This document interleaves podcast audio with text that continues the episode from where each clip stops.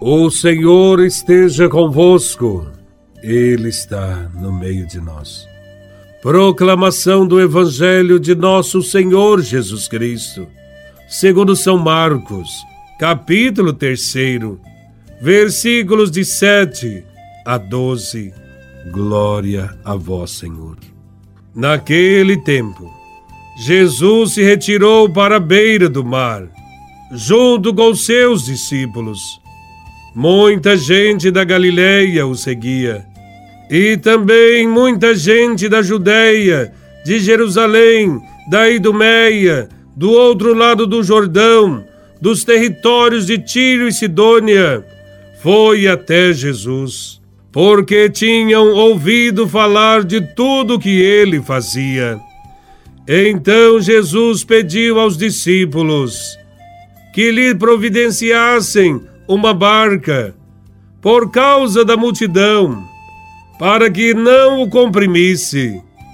Com efeito, Jesus tinha curado muitas pessoas, e todos os que sofriam de algum mal jogavam-se sobre ele para tocá-lo. Vendo Jesus, os espíritos maus caíam a seus pés, gritando: Tu és o Filho de Deus. Mas Jesus ordenava severamente para não dizerem quem ele era. Palavra da salvação. Glória a vós, Senhor.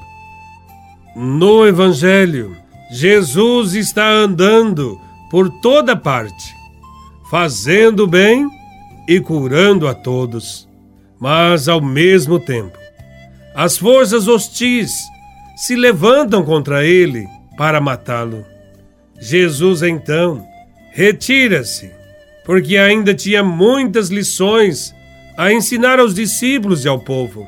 Entretanto, Jesus não se retirou das multidões necessitadas que o seguiam por toda parte, embora rejeitado pelos líderes religiosos e políticos as multidões vinham de toda a Palestina e até da Fenícia para serem curadas por Jesus. Algumas pessoas vieram do sul, Judéia e Jerusalém. Outros vieram do norte, Tiro e Sidônia.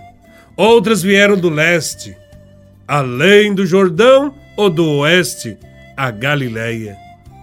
Estradas empoeiradas, desertos e rios profundos não mantiveram aquelas pessoas longe de Cristo.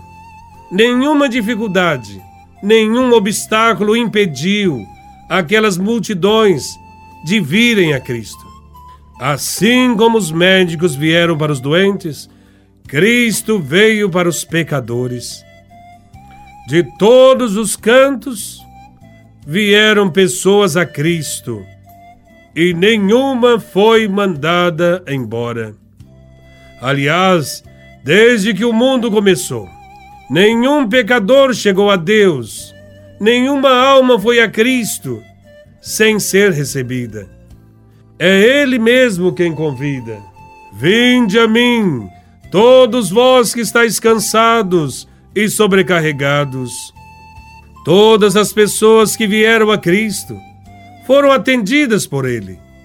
Os enfermos foram curados, os possessos foram libertos, os perdidos foram encontrados, os que estavam em trevas viram a luz, os que estavam aflitos foram consolados, e os que estavam sem esperança receberam uma nova razão para viver.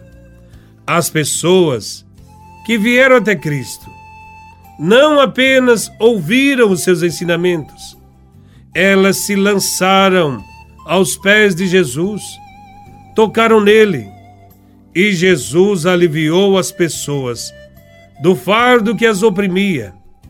Ele não esmaga aquele que está caído. Ao contrário, o levanta. Foi assim que Jesus fez com a mulher apanhada em flagrante adultério. Ele não a apedrejou, antes perdoou-a, restaurando-lhe a dignidade da vida. Cada pessoa tocada, curada e salva por Jesus, era mais uma testemunha dele. Imagine que centenas de pessoas que foram curadas estavam no meio daquela multidão. O círculo daqueles que eram salvos aumentava. O número daqueles que testemunhavam crescia. Cada nova pessoa curada e salva era uma voz a mais a chamar as outras a virem até Jesus. Hoje, depois de mais de dois mil anos, milhares de pessoas ainda continuam sendo tocadas por Cristo e por Sua palavra e têm suas vidas transformadas. Mas Jesus não quer ser apenas um homem que faz milagres. Ele deseja ser o nosso Salvador e Senhor. Por isso, cria espaço para o ensino de Sua palavra, da Sua verdade. Jesus tem palavras de vida eterna que satisfazem a mente, aquietam o coração e dão segurança eterna. Jesus quer discípulos, seguidores. Caminhemos em direção a Cristo. Ele pode perdoar os pecados, preencher o vazio da nossa alma e satisfazer os anseios de nosso coração. Ele pode tirar o nosso coração endurecido e dar um coração sensível. Ele pode abrir nossos olhos para que vejamos a glória de Deus. Ele pode nos tirar do poço profundo e de todas as angústias.